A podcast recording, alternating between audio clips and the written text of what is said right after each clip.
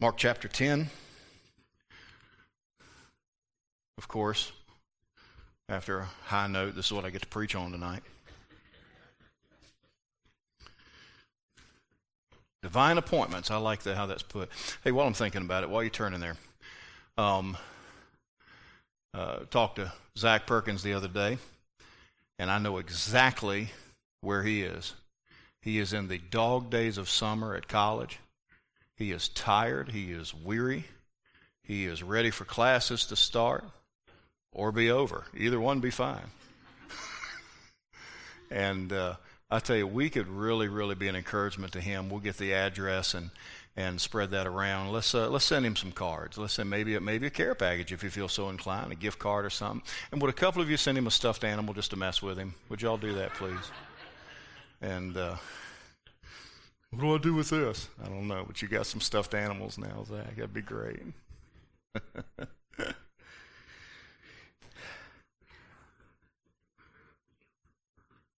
Okay, my wife is getting a box together, so if you want to bring stuff to her, she can take care of getting that to him. All right, so raise your hand, dear, in case anybody doesn't know who you are. And, uh, you know, you were gone for two weeks. Some people may have forgotten. On purpose, I have hit the brakes on this subject. I just, I think it's prudent that I at no point feel rushed through this subject because we got to get it right doctrinally, but also in a way that, that the fewest people possible get hurt. And so this is the second of what I expect to be a three part message on these 12 verses. And I think that's, that's, that's useful to us to do it that way. In keeping with our alliteration, we're talking about marriage and focus, but we're titling, at least we did title, Jesus' discourse on divorce the question that's before us is Does the Bible allow for divorce and remarriage? And if so, what are the conditions? And you'll remember last week that we had some, some things in place to kind of be a, a guide star for us. Uh, the first one is this good Christians disagree. There is no way on this planet that when we're done with this section that we're going to leave here and everybody in here agree. Just not. Not going to happen. And good people can disagree and it's okay. It's okay. I mean, we all know I'm right, but good people can disagree. Number two, good Christians have been divorced. It does not make anybody a second class citizen in life or in church. And uh, there, is, there is no scriptural basis to treat anybody that's been through that difficulty differently than you would anybody else. It happens. And some of the finest Christians I've ever known have been through that. And that's important to remember. Number three, good Christians avoid offense. I do my best not to get offended. Now, I do from time to time. I'm human, but I try not to. Great peace of they that love thy law, and nothing shall offend them. So keep that in mind if you would. And I want you to remember our overarching template that we're going to use for this and a lot of other issues that we deal with and that's this you have God's ideal, okay? You have man's real. And then you have the Christ who heals. And we used 1 John 2, verse 1, as kind of a, an example of that. It says, um, little children, these things write unto you that you sin not. And if any man sin, we have an advocate with the Father, Jesus Christ the righteous. You see all three of these in that brief verse. First of all, you sin not. That's God's ideal. God's perfect will is that we don't sin. How we doing? You see, that's God's ideal, but we live in man's real. That you sin not if any man sin. Okay? Well, what do we do then? We didn't meet God's ideal. My real is far short of that. That's where we go to the Christ who heals. We have an advocate with the Father, Jesus Christ the righteous. Our, our danger in this study of this subject, and really any time we form our doctrine, is threefold. It's that we form our doctrine through our feelings. Feelings are powerful things, but they have absolutely nothing to do with doctrine. Nothing to do with what the Bible teaches.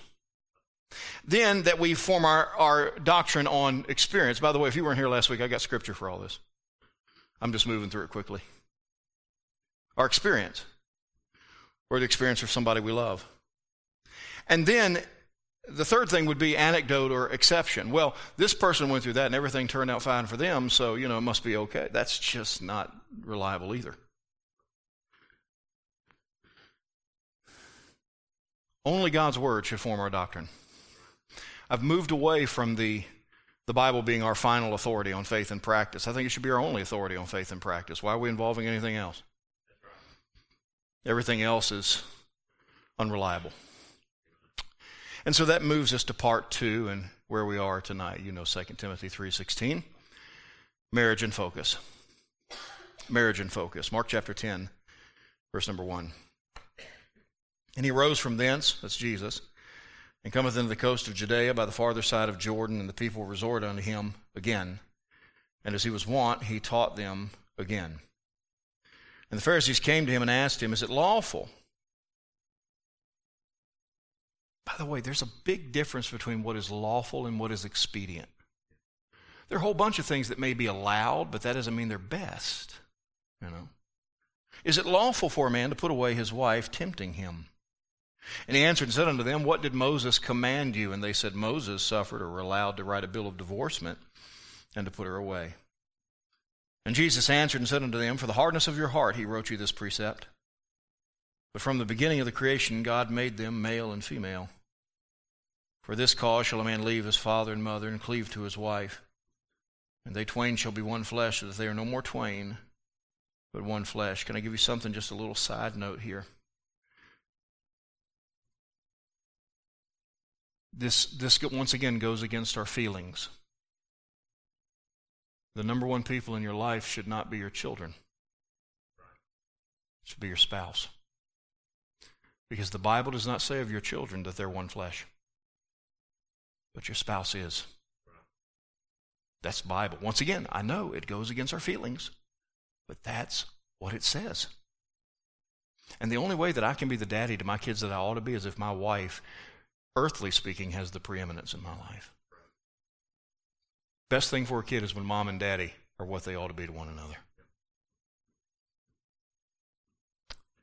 Verse 9 What therefore God hath joined together, let not man put asunder. And in the house his disciples asked him again of the same matter, and he saith unto them, Whosoever shall put away his wife and marry another committeth adultery against her. And if a woman shall put away her husband and be married to another, she committeth adultery. And so we continue our thoughts tonight in part two marriage in focus.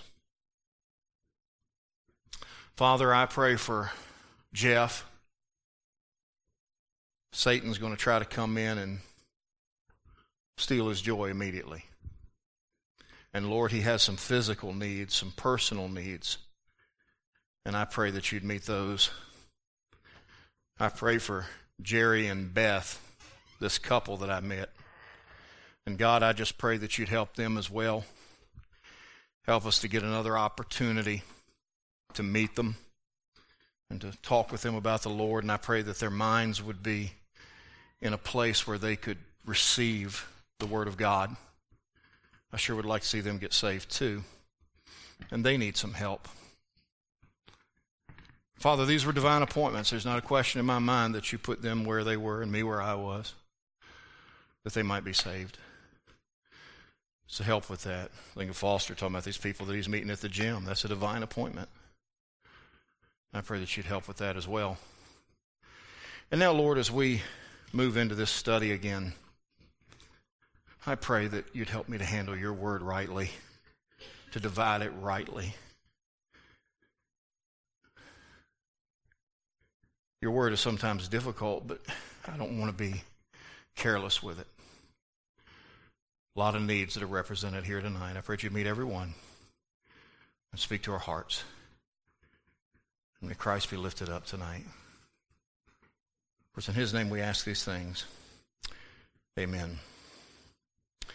We begin first of all in verses 1 and 2, and we see the importance of motives. The importance of motives. Verse 1 He arose from thence and cometh into the coast of Judea by the farther side of Jordan. And the people resort unto him again, and as he was wont, he taught them again. Now listen to verse 2 And the Pharisees came to him and asked him, Is it lawful for a man to put away his wife? Tempting him. The importance of motives. I'm sure there's more than this, but I think there's two likely motives behind their question. And by the way, whatever their motives were, they were insincere and they were impure. They had no desire to come to a knowledge of the truth. They had impure motives, and we're going to see that. What were the motives of the Pharisees? Well, I think one motive might have been to undercut their rival's status. Now, what do I mean by that? Mark omits an interesting phrase that complements and broadens this. It's in Matthew 19. If you want to, hold your place in Mark and go to Matthew 19. In fact, it may be useful to just keep something marked there in Matthew 19 in case we go back. We'll see how far we get. Mark chapter 1, Mark chapter 10, verse 2 says, uh, The Pharisees came to him, asked him, Is it lawful for a man to put away his wife? But look at what Matthew, in Matthew 19, verse 3, the same event. Look at what he, what he adds. The Pharisees also came unto him, tempting him, and saying unto him, Is it lawful for a man to put away his wife for every cause? For every cause. The Pharisees, as you know, were two different groups. You had the um, well, actually, you had in the Sanhedrin, you had the Pharisees versus the Sadducees. And within the Pharisees, you had two schools of, of thought. There were those that came from the more liberal minded Rabbi Hillel, and those who came from the more conservative minded Rabbi Shammai. Sounds familiar, doesn't it? Liberals, conservatives. And they got along about as well as the ones today do. There was strident disagreement between these two groups on any number of things, but that would include the issue of divorce. Those that came from Hillel believed that a man was allowed to divorce his wife for just about anything. Now we're going to get into this more later. But those from the from Shammai they they only thought it was allowed for for major moral improprieties and one in particular that we'll talk about from Deuteronomy 24. So, whichever side Jesus came down on, if it was those of Hillel, those of Shammai, then the other side could look at them and say, See how wrong you are? The heretic agrees with you. The blasphemer agrees with you. I told you you were wrong. So I think there was that impure motive going on there. But I think more than that, they weren't just looking to undercut their rival's status, they were looking to undermine. Oh, there's Hillel and Shammai, by the way. They were looking to undermine Jesus' standing. With who? Well, how about with the politicians? If you notice where he is, you know where he is? He's in Herod's country. And if he comes out hard against divorce like the Shammai people would, Herod might take notice of that like he did with John the Baptist. And if they can get Herod to be his enemy, then that's, that's, that's helpful to them. But what about the people? Not just the politicians, what about the people? If he's more lenient on this matter, then he would be going against his cousin John the Baptist, who was almost universally beloved. Ha! We got him, we trapped him. My point is this their motives for these questions were nothing pure, nothing helpful. Now, what do we take from that? The only right and proper motive for any biblical inquest must be the pursuit of truth.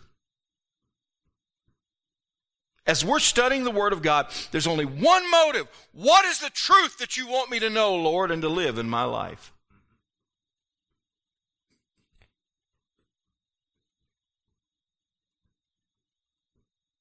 Put your helmets on. Anytime we approach the Bible regarding any subject for any reason other than the truth, we're no better than these Pharisees. And there's a whole lot of preachers just like me that have gone to their Bible trying to find something to back up what they already believe. Or something that'll prove that other preacher wrong. Or somebody that'll show them that I know more than they do. It happens all the time.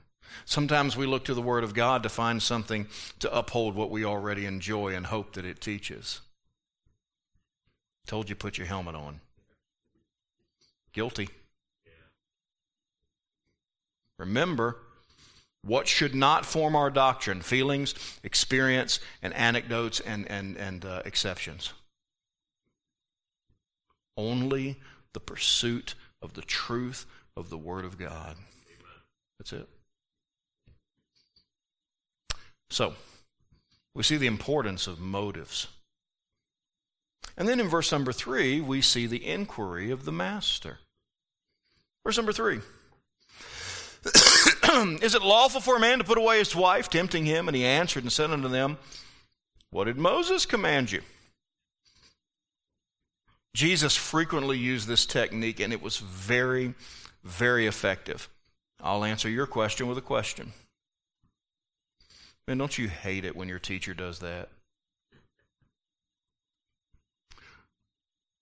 What, what is this? You know, whatever subject it is. What is? Well, what do you think it is? Well, that's why I asked you. One that my teacher used to do to me all the time drove me crazy. How do you spell such and such? Go look at the dictionary. Well, if I can find it in the dictionary, I know how to spell it.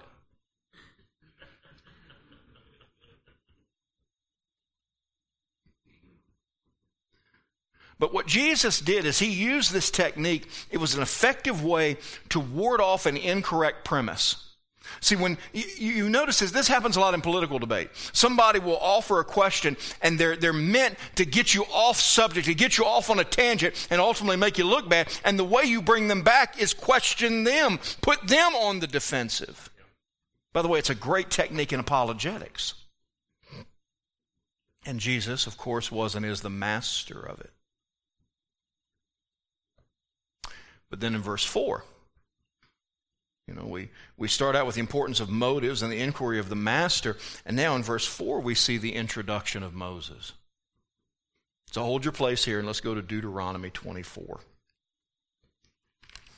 Deuteronomy 24.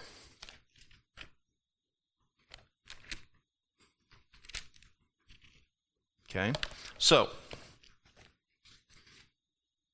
I'm going to read you Mark chapter 10, verse number 4. And they said Moses suffered or allowed to write a bill of divorcement and to put her away. They're referring back directly to Deuteronomy 24, verses 1 through 4. So let's read that.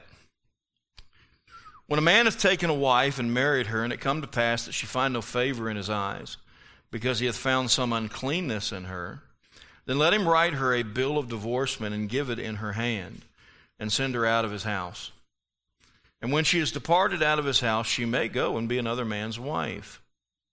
And if the latter husband hate her and write her a bill of divorcement, poor girl, that's twice now, and giveth it in her hand and sendeth her out of his house, or if the latter husband die, which took her to be his wife, her former husband, which sent her away, may not take her again to be his wife, after that she is defiled, for that is abomination before the Lord. And we'll stop there. That's what they're referring to.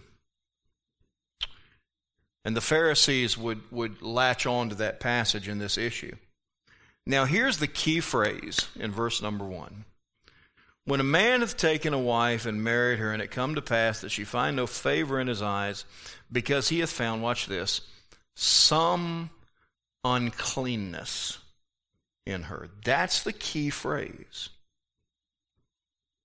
It's the point of contention between those of Hillel and, and those of Shammai. That, that phrase in the Hebrew, that, that, that some uncleanness, its literal meaning is a matter of nakedness. Oh, well, if, if she's unfaithful sexually, I don't think it can be that. And I'll tell you why. Because in Moses' day, under the law, if you committed adultery, if you were materially unfaithful, the penalty was death. It was death. So it must be something short of that. Whatever it was, it was sensual in nature, but not necessarily indicative of physical immorality. And so those of the school of Shammai, they limit it to something of a serious moral nature. Something that rises to the level of infidelity, if not exactly that. But it's serious, and this is the only reason that you can be granted a bill of divorcement. That was Shammai. Now, Hillel, they were much broader in their interpretation. They broadened it to include anything that displeased the husband. Because they went back and they incorporated that first phrase, she find no favor in his eyes. Now, a resource that I recommend um, for studying these kind of things are books that are written by a guy named Alfred, Eder, Alfred Edersheim.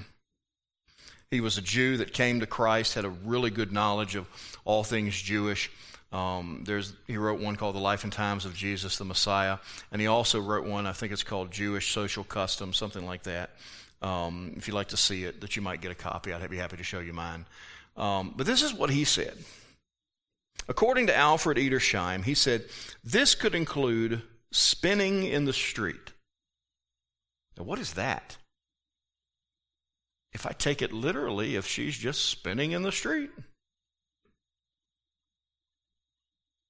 Okay? Meaning she's not sober enough, not quiet enough, not mousy enough. Okay, well, some of y'all are already in trouble. Oh, it gets better.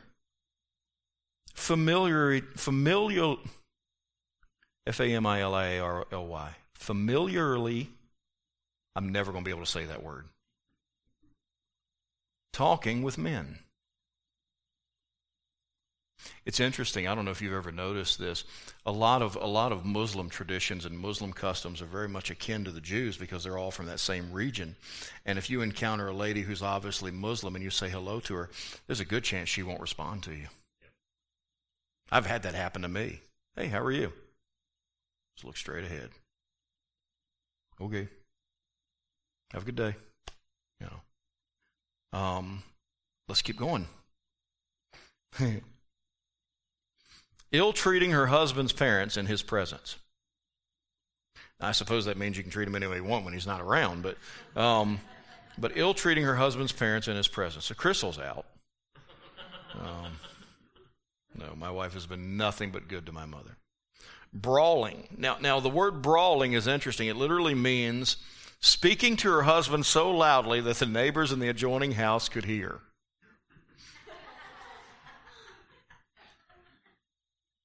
Okay. A general bad reputation, the discovery of fraud before marriage. Now, this is my favorite. Or burning a meal. This was the school of Hillel. Now, we laugh about it, but this happened. Now, I want to give you some important notes about this allowance that Moses gave in Deuteronomy 24. You say, Andy, why are we going through all this? Just get to the text and tell us. Because we need this. We need to build this foundation so that when we get to the conclusion of it, you know, we, we have stuff to work off of.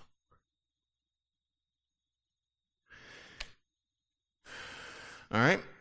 Verses 1 through 3 are what's called a protasis. Everybody write that down. You're going to need that a lot in life. What is a protasis?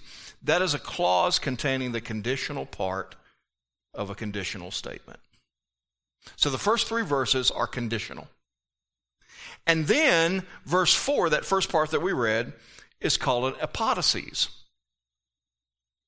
And that's a clause expressing the consequence of a conditional statement. So let's read these.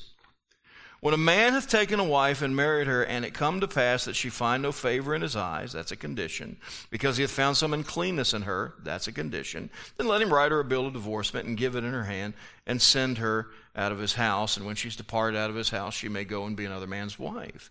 And if, there's another condition, the latter husband hate her, and write her a bill of divorcement and giveth it in her hand and sendeth her out of his house, or if the latter husband die, which took her to his wife. Now, verse 4, here's the consequence her former husband, which sent her away, may not take her again to be his wife after that she is defiled, for that is abomination before the Lord. So let's break that down. If a man finds his wife to be worthy of being divorced, okay, we'll grant you this bill of divorcement. But if you change your mind, sorry. She remarries and he dies. She's not available to you. You do this, it's done. These are the conditions, and this is the consequence. And if you go through with it and bring her back to yourself again, it's an abomination. It brings sin into the land. It allowed for divorce, divorce, but in no case did it demand it. There is nothing in all of Scripture that says if your spouse does this, you have to divorce them. Nowhere.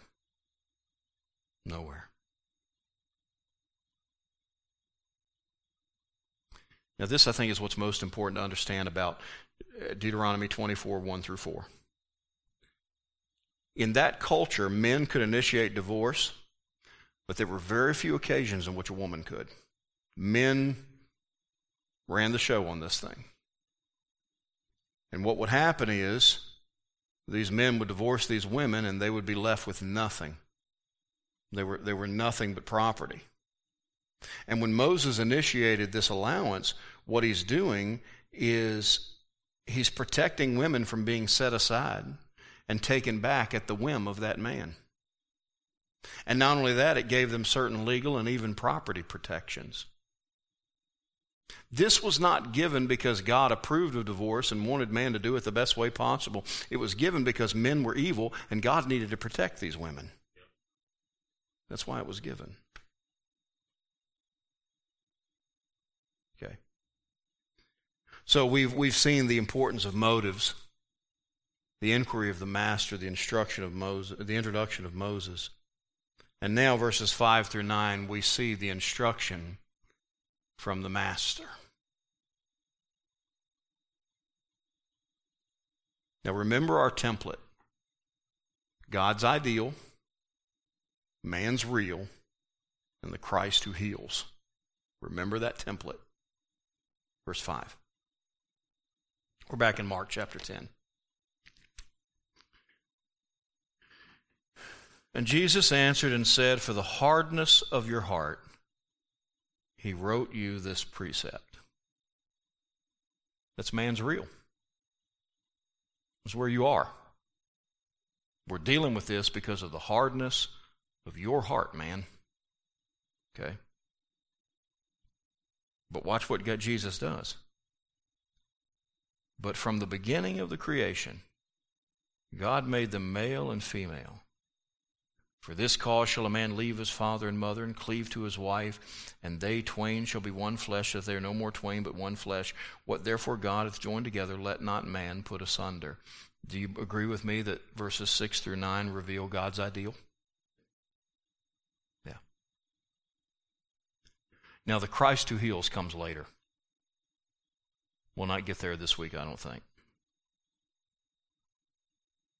Jesus begins reminding them of God's ideal. And what's interesting to me is his initial answer regarding divorce is to not speak of divorce at all, but to focus on marriage.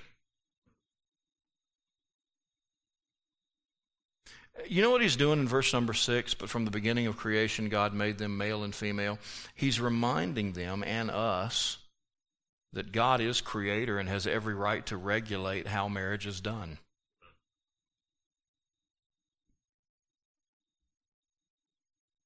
Now, we'll get into this in more depth next week. But you understand that marriage and the family is an institution. There's three God ordained institutions. And by far, the first and most, no, no, hear me out on this. The most critical is the family. More critical than church? Yes. Because the church is no stronger than its families. Government's a distant third. The first institution was the home. God performed the first marriage. So it must matter to him.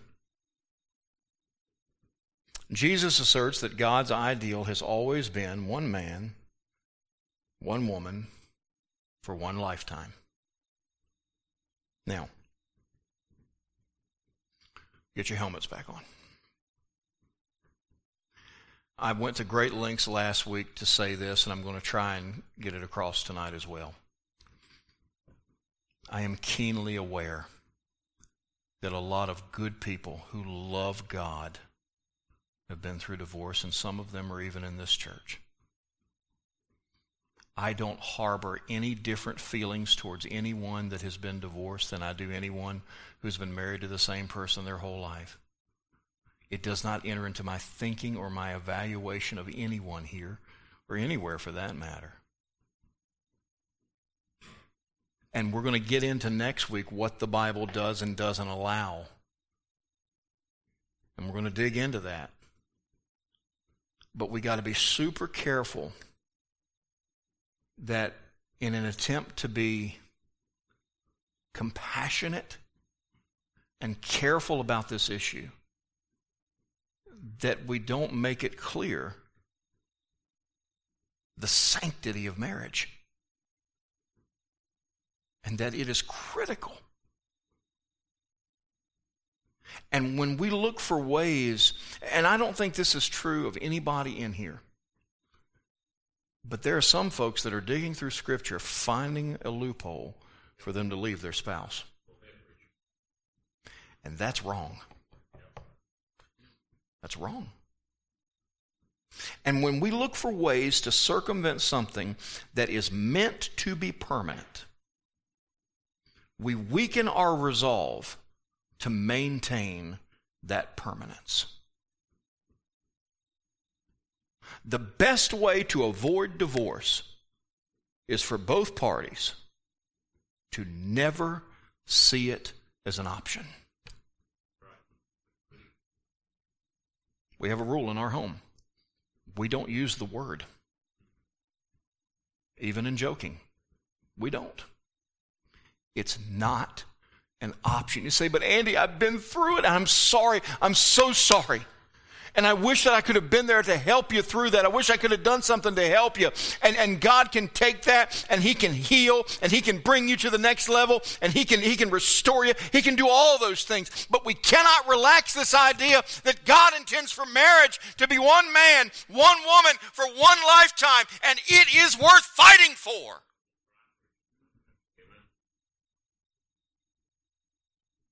So that brings us to what we're going to get into next week, which is what I hope is the last message in this. We've seen the importance of motives, the inquiry of the master, the introduction of Moses, instruction from the master. And then we're going to look at verses 10 through 12, and we're going to see the intent of the message. We're going to look at Matthew 5, verses 31 32. Jesus touches on it there. We're going to look at what Paul has to say in 1 Corinthians 7. We're going to look into what's called the exception clause, Matthew 19 9. What am I talking about, the exception clause?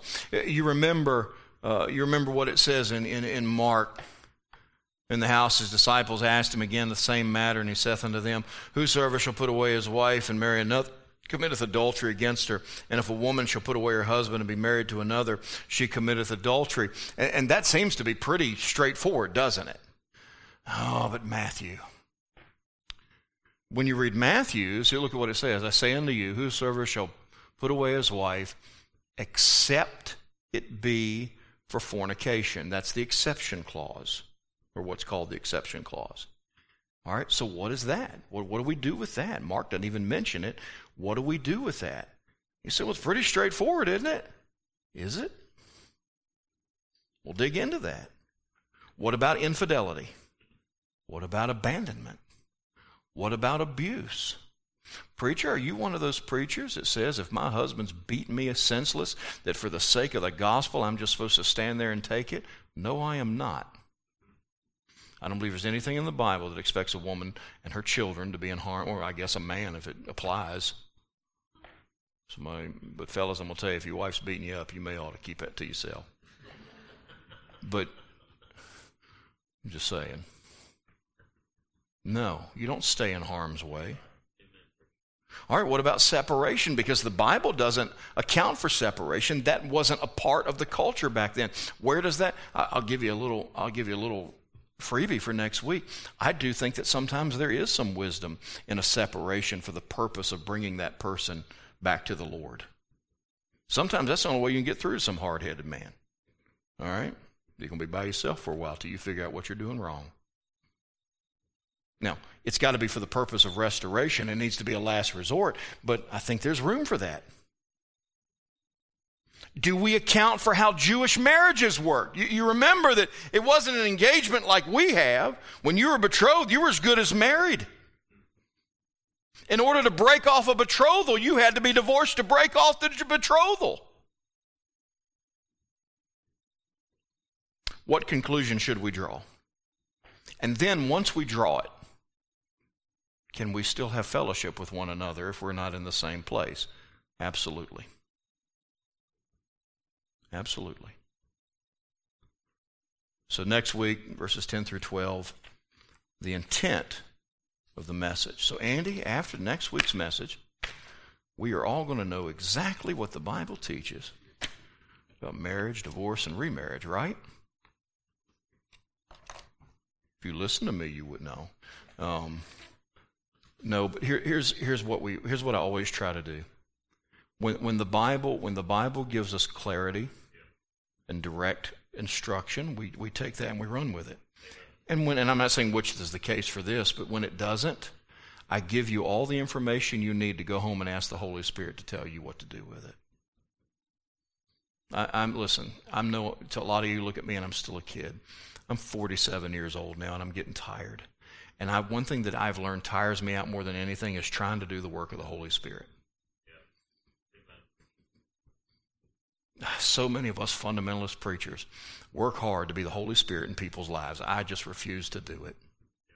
Here's what the Bible says Lord, get them. Because even if I could do it, I'm not good at it. So we'll get into it and we'll look at these passages and we'll compare Scripture with Scripture and we'll put it all together, and there we go.